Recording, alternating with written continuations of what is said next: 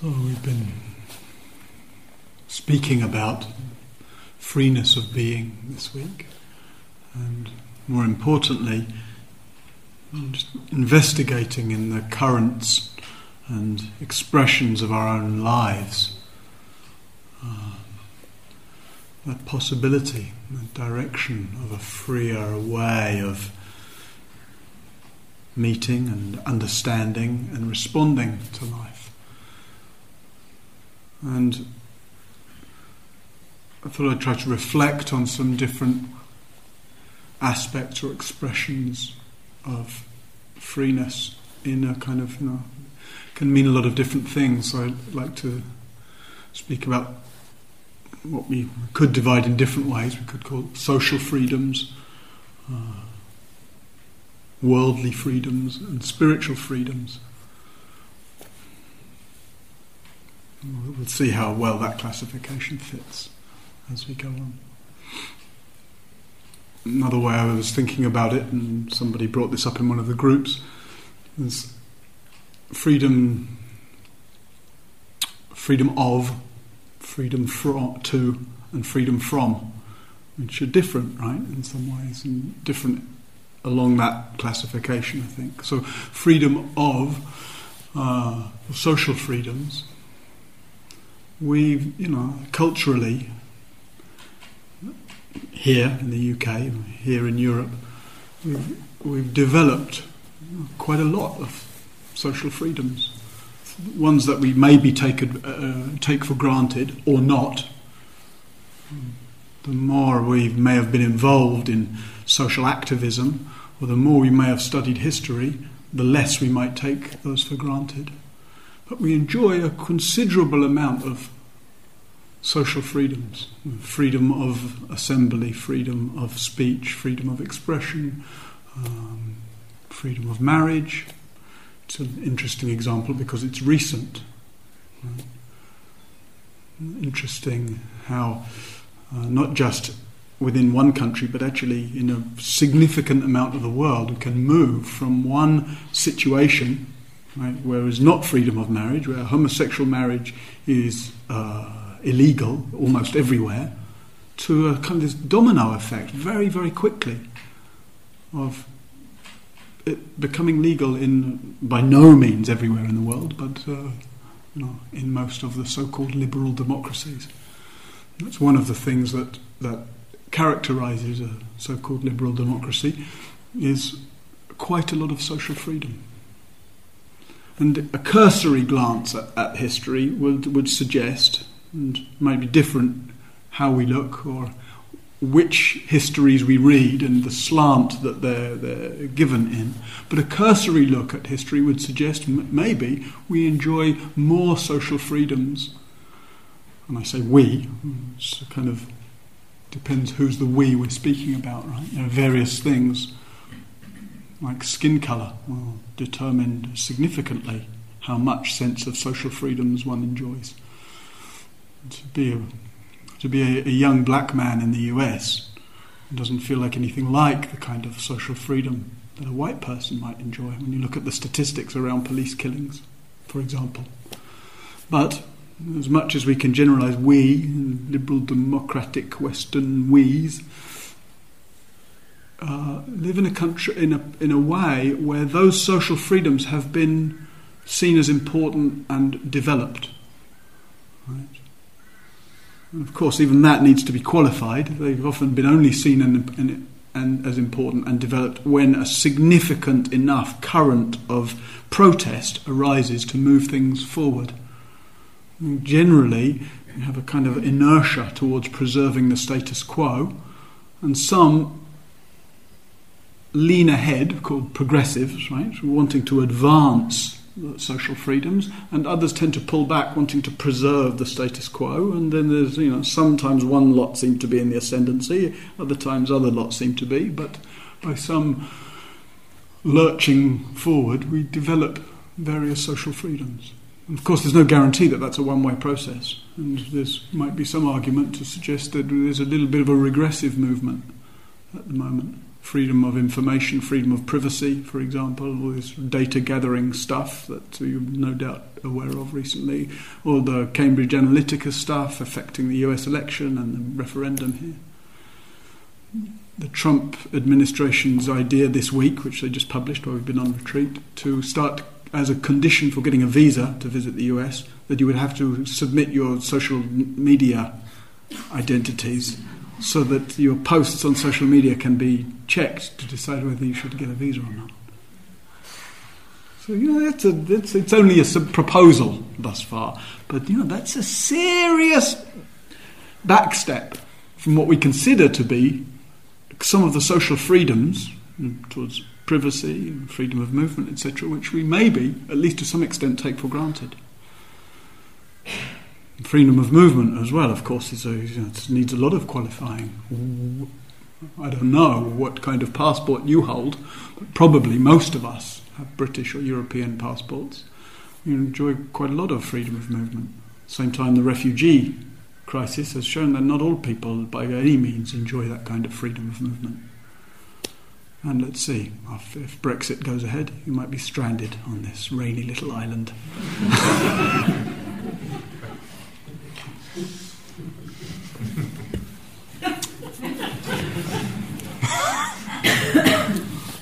I say you. I've got a British. I don't live here, but I've got a British passport as well. I might be. What is it called? Repatriate, re, you know, sent back. Let's see. So, you know, I think social freedoms are important, right? They, they, they, they it's, it's uh, those possibilities for us, at whatever degree, and of course, a long way to go, and you may be involved in some of those, the struggles for one, collective freedoms or freedoms of minorities or different groups, etc. But those freedoms allow us to be here, for example, allow important ways in which uh, you know, people are, can express themselves, uh, can follow through on the wishes of the heart, can assemble freely, express freely, love freely, etc. Very important. And they've been there's they're more of a focus in uh, European slash Western uh, culture, it seems to me, than in the in the East, for example.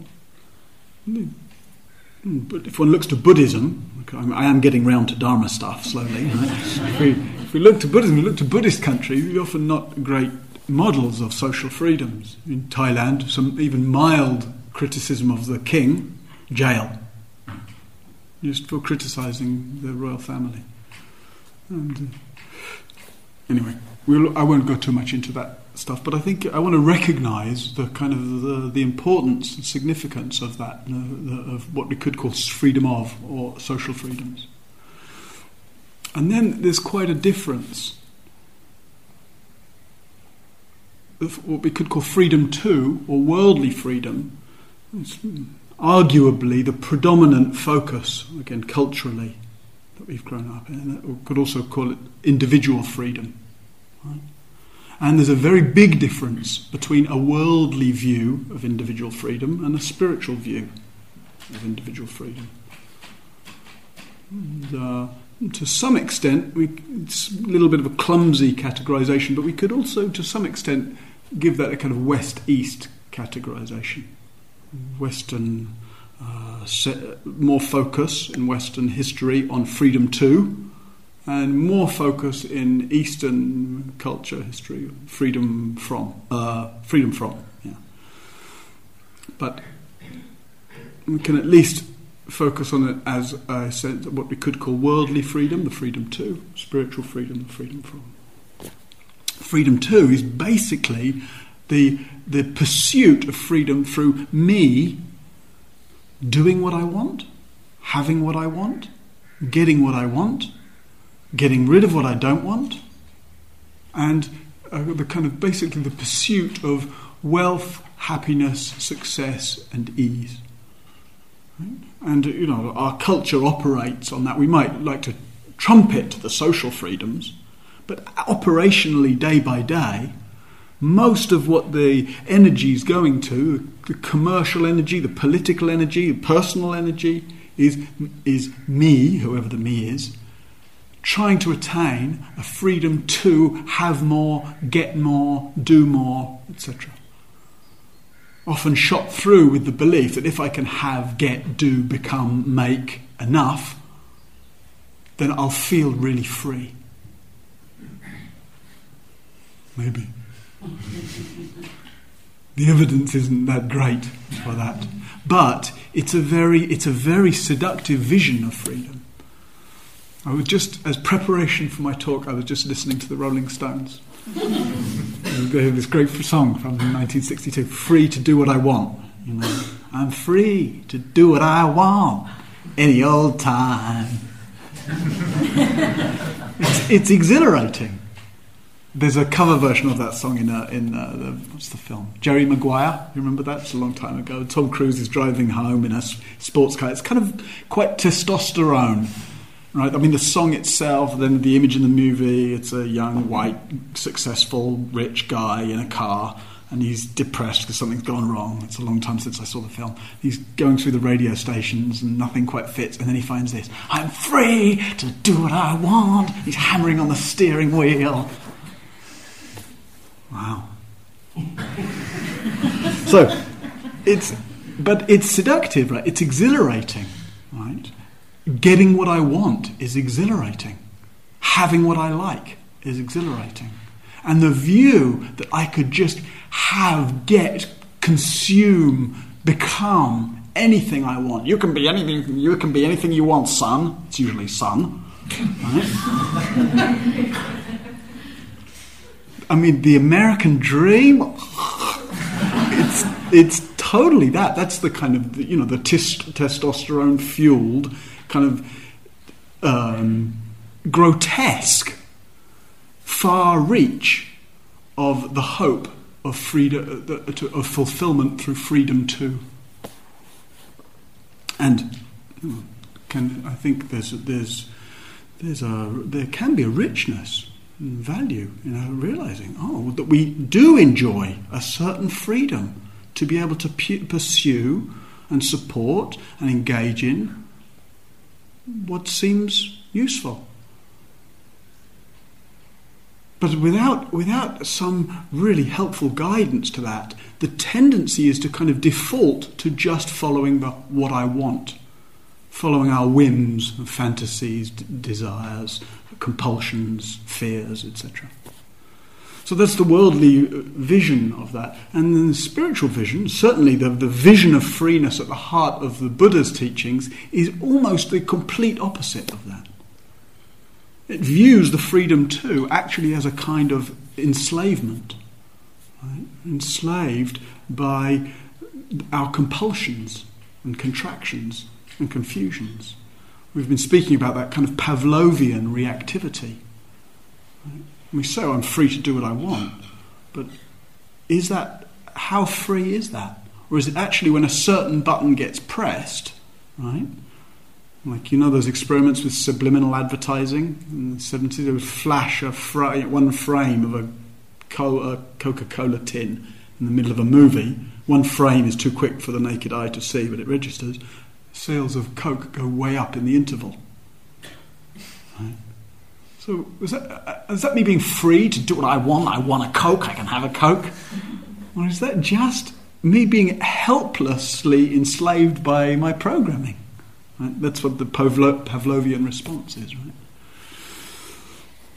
So, what we could call spiritual freedom, freedom from is a vision of and a path of freedom from being bound by my habits, often my unconscious habits. And we, we infer a lot of agency. We say, well, I want this and I want that and I like this and I'm going there and I'm going to become this. And we, we, and we put the freedom to in the heart of it as if I'm making free choices around all of that.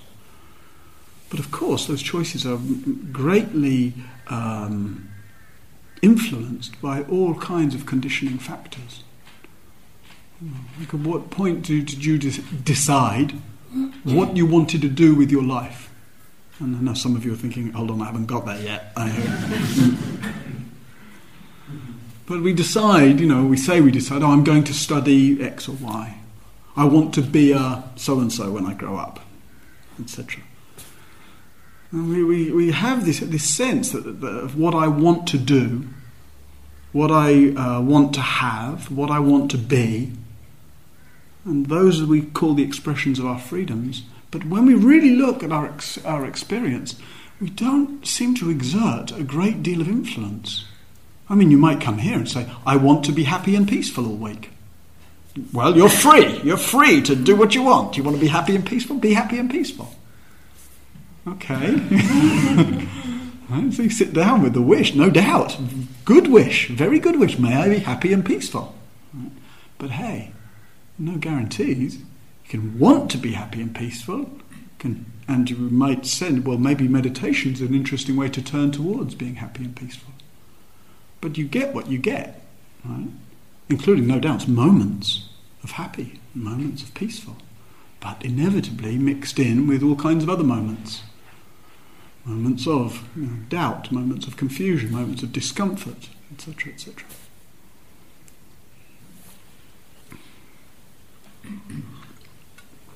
So, while these are all important, social freedoms, individual freedoms, worldly freedoms, as well as spiritual freedoms, our emphasis is on the, the, the freedom from. In other words, the emphasis is on finding out how free we actually are in our freedom to. In other words, bringing a lot of care and attention to these compulsions and contractions and whims that we find moving in us.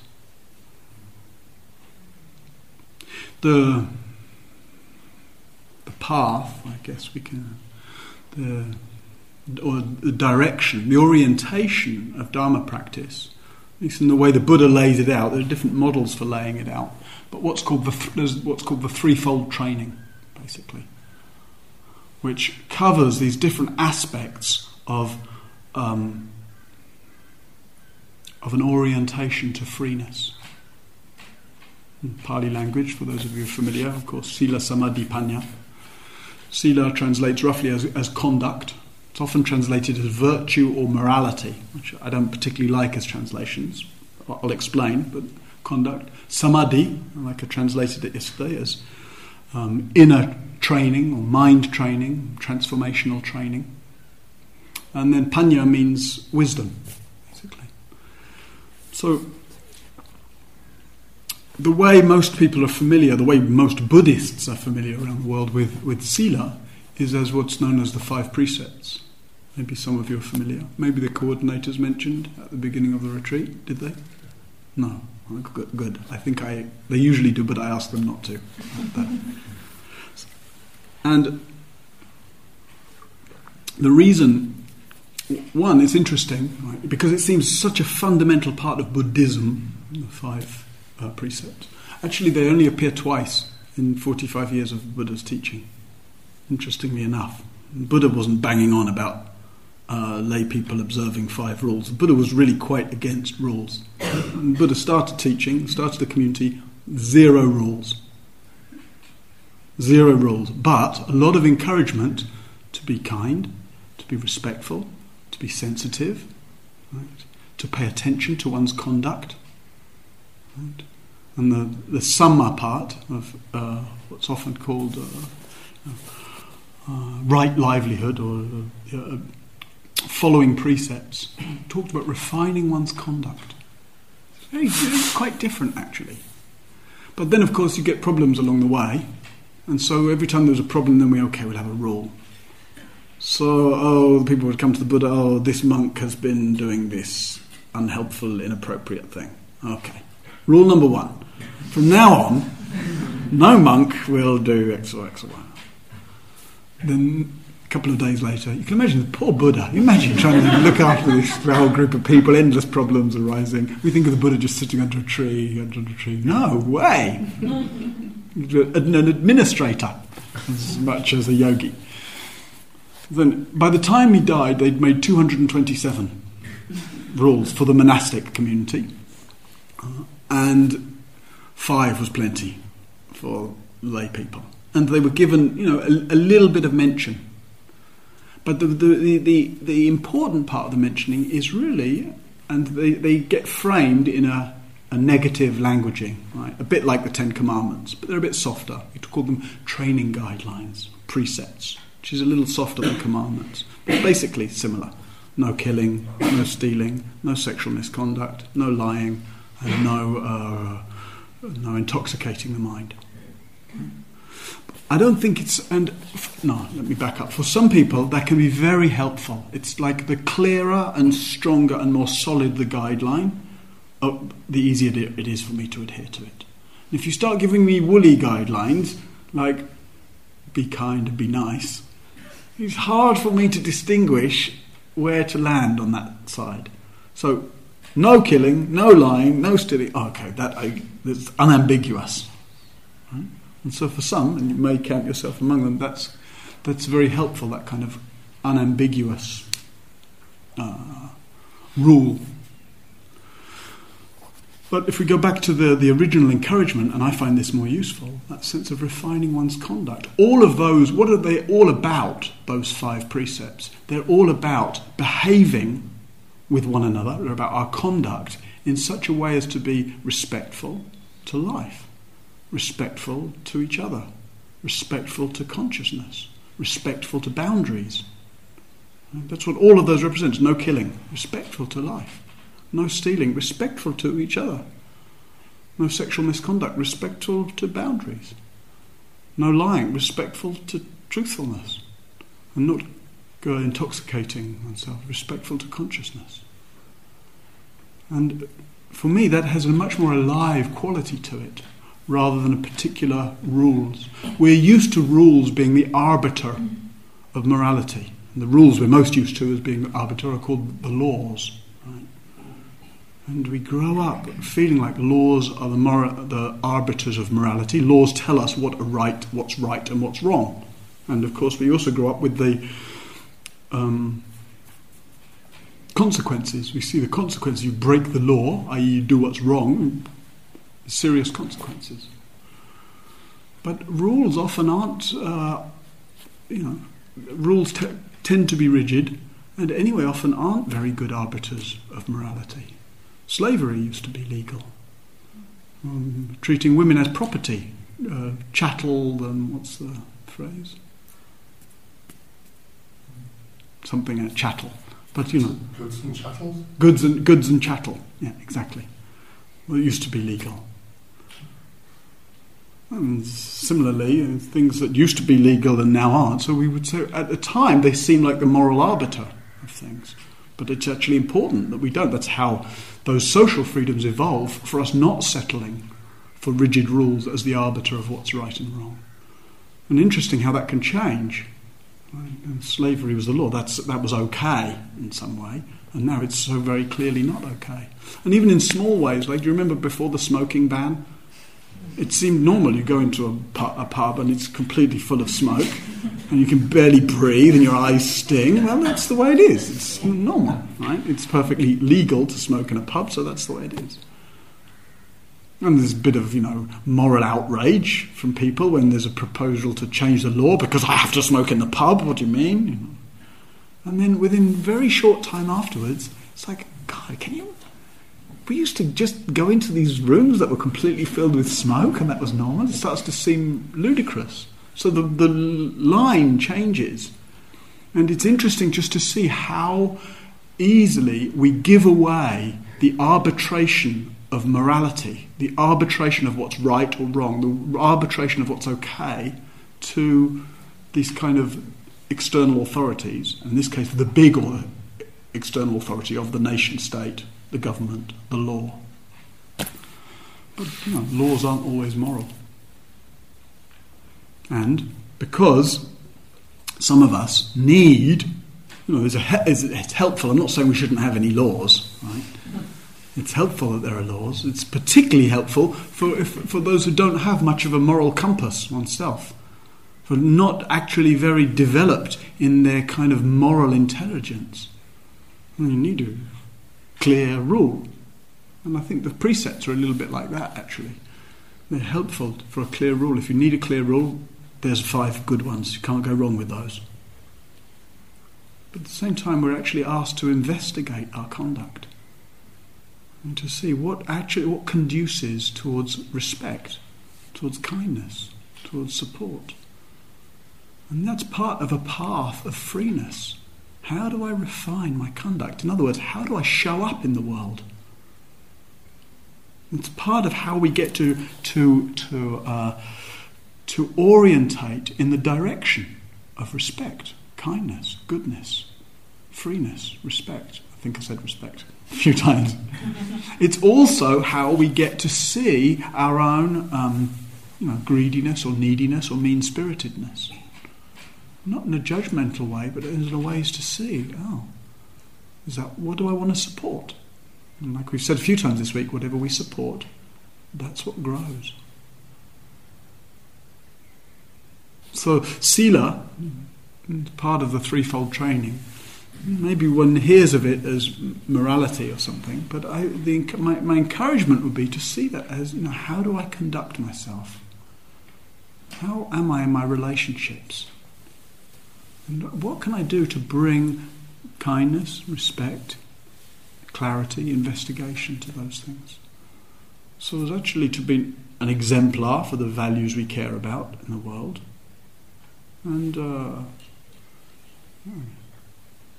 and for the opportunity to bring those forth.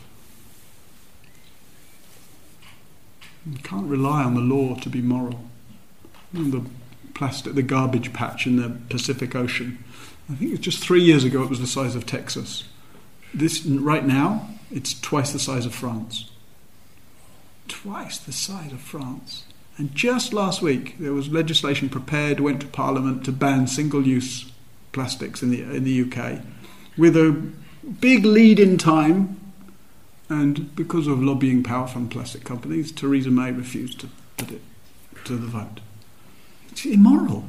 It's completely immoral. The lives of you know sea creatures and land animals and ourselves, 90% of all bottled water has microplastics in it now. But it's inconvenient to ban single use plastics. It's immoral. Not just immoral, it's psychopathic. Pathological. Do we want, do we want that to be the arbiter of goodness, rightness, morality?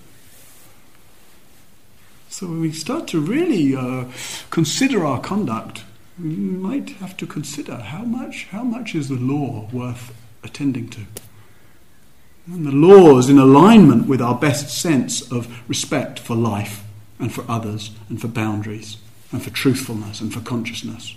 Wonderful. That's what we might call that an enlightened law, an awake law, a law in the support of freeness.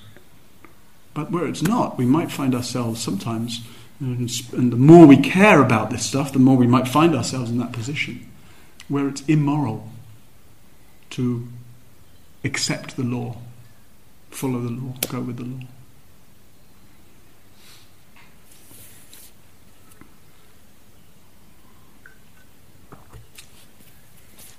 Second area, samadhi,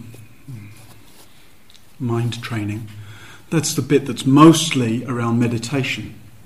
And I want us to see threefold training, one of which is predominantly about meditation. Because, of course, this is a meditation retreat, so we're doing a lot of meditation. This isn't a social activism retreat. We're not out there, you know, protesting Theresa May this week, maybe inwardly, but. But sometimes when we, we an environment like this, we can get the impression, because this is a meditation retreat, that this is what Dharma practice is all about. It's just all about sitting on a cushion meditating. Hence, why I've given you know quite some time to looking at the, these these previous parts before we look at the mind training. But then, of course, there's something about the, the willingness and the engagement to really, really look at one's own stuff rather than just looking out there and generating a lot of moral outrage about the government or about these people or about uh, the oceans, etc. That's important, but it's like, okay, well, what's the pollution that might be going on in here? What's the uh, the um, the self delusion that might be going on in here? What's the greedy, needy, disrespectful attention to myself or others that might be going on in here? And so, of course, an environment like this in, allows for a, a really, an intensive, immersive opportunity for meditation. And as you've no doubt had the opportunity to taste, that can be you know, really powerful, powerful beyond our imagining. There's plenty of times this week somebody's said, you know, I've touched a depth of whatever, a depth of love, or a depth of peace, a depth of expansiveness that I had no idea about. Deeply transformative. But again, we'd be ashamed to reduce our vision of some of mind training just to what happens in retreat. It's very much seems to, that there's a, there's a combination somehow of the, the, you know, the potency of the kind of deep dive one can do in an environment like this. And equally important, there's the momentum of some kind of the regularity, the daily regularity of just stopping with oneself to sort of get a read on what, what, how am I? What's going on today? Where's the attention pointing? What am I invested in? What's it like if I soften that? How about if I just give some real support to the capacity to come back, to soften, to drop? Not with expecting some fabulous results, not with measuring our practice, not with um, doubting ourselves because it's not as deep as it was on retreat. But just the, the kind of the regularity of that, maintaining a certain momentum we're orientating towards this possibility of transformation, liberation, deepening understanding.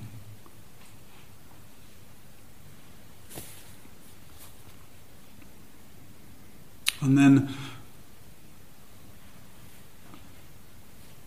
you know, we can we can have different visions of of that. I often don't speak very much about my my own background in Dharma practice because it's, it has some sort of cliched, exotic elements to it. I went to India when I was a teenager still, and I spent some years uh, you know, living in monasteries and hermitages and in the mountains, and it was you know, important, powerful, uh, extraordinary time, and my very much set the course for the whole of the rest of my life. But either through that kind of um, story or through the sort of the just the kind of the spiritual imagery we get, you know, whether even superhero movies now. Like, uh, did you see Doctor Strange or, or one of the Batman movies? They go off to the east and there's some kind of mystical temple, and you know it all goes on there. And so much of the, you know, there's so much, so many lotus flowers and mountaintops in in that kind of spiritual imagery that it can easily reinforce the idea that oh, that oh, in that far away land, that's where something happens. Hmm. I had a student who very much had that that kind of um, delusion, really, and would and was very very sincere in her practice, and very on fire, really, with her love of, of Dharma practice. But she kept having this this sort of unfortunate comparison to the, my kind of spiritual biography story. Oh yes, but you, oh yes, but you know you lived with your teacher in that way. Oh yes, but not important not important. Anyway, fast forward 10 years, and out of that commitment, she's now writing a book about uh, her adventures in meditation. And I was just last week speaking to her, and I said, Can you imagine what it's like for somebody reading that book? They're, they're going to read it and think, Oh, what an extraordinary spiritual life she's had. oh, she's did this. Oh, this happened to her. And oh, she meditated in this place for this long, etc., etc. It's easy for us to idealize somebody else's practice. Oh, well, they, they had this situation, or they went to that place, or they, they met this person, or they were sat with that teacher. It doesn't matter. What matters is the sincerity with which we engage. You engage sincerely, if you care about this stuff, if you see the liberating, possi- transformative possibility of Dharma practice, and you give yourself to that, as my teacher once said to me, teachings and practices, practices and teachings, liberation is unstoppable. Hmm, context is less important. Hmm, so, not to get hung up on what you think would be the, the, the special circumstances for practice. Or, if you really care and you continue to feel hung up on those special circumstances, give everything up and go off and find those special circumstances and by all means sit on a mountaintop for years.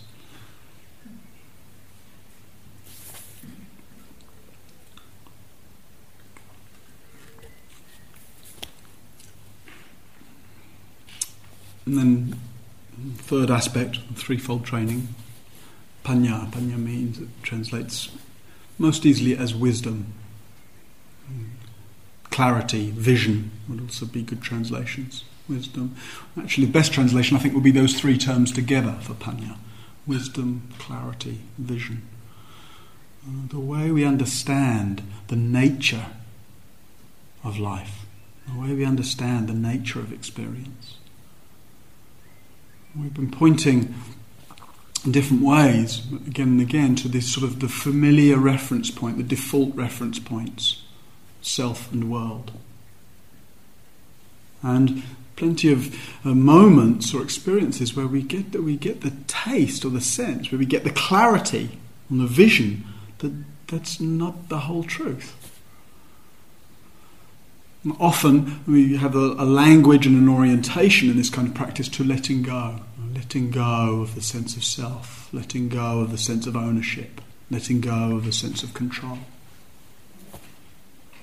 And there's the, the vision that often goes along with that is the kind of disappearance of the sense of self. And that can be frightening in, in some moments, but it can also be very compelling because the sense of self can you know, can be narrow, it can be complicated, it can turn in on itself. You know, we sit here during this week getting in a knot where the self's telling the self all kinds of selfie stuff about the self. so it can feel very, oh, to the idea of just dissolving that, disappearing that, dropping that, letting go of that. But equally important as well as what we might call letting go, might also be letting in letting all this in. There may be moments where the, the dropping and the letting go of the sense of self, or the disappearance of the sense of the self, is really appropriate, beautiful.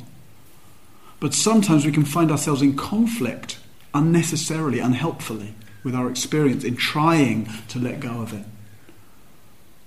Hmm, somebody was speaking to me earlier today about seeing just beautiful flowers and then feeling the sense of ownership. Oh, the sense of self arising in relationship to these flowers, the liking, the kind of taking ownership of. And then we say, oh, I've got to let go. What about if you don't let go sometimes? What about if you really just let in?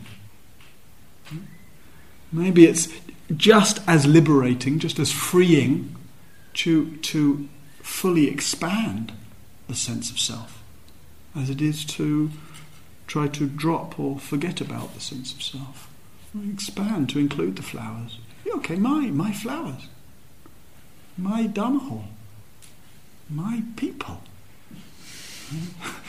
Maybe the my isn't quite right. It sounds rather inflated. But actually, what if we ex- expand? I mean, uh, our sight tells us, my sight tells me, oh, you're all out there and I'm over here. But that's not true. I just, I just expand what's happening here. Where are you all really? You're here.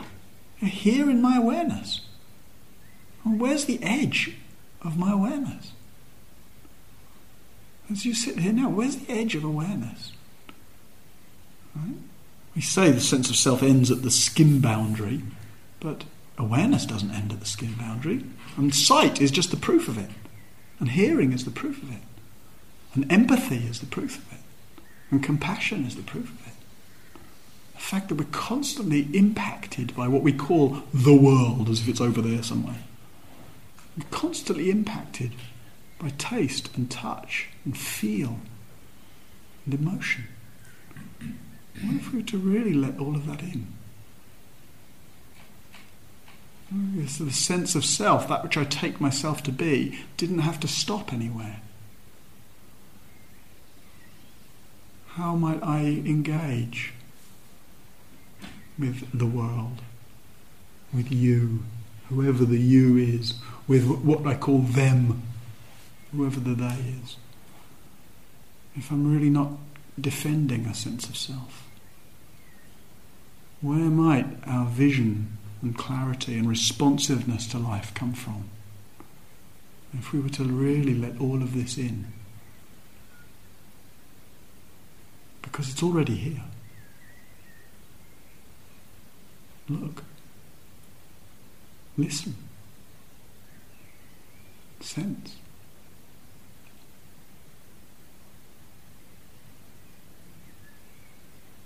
We respect the social boundaries, but there are no existential boundaries.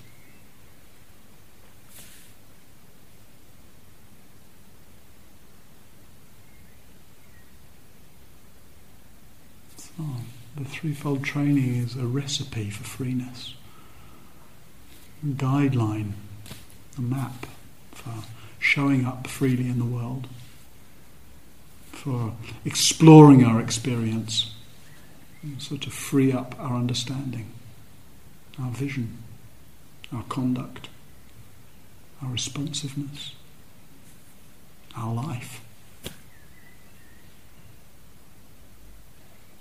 May all beings everywhere live freely.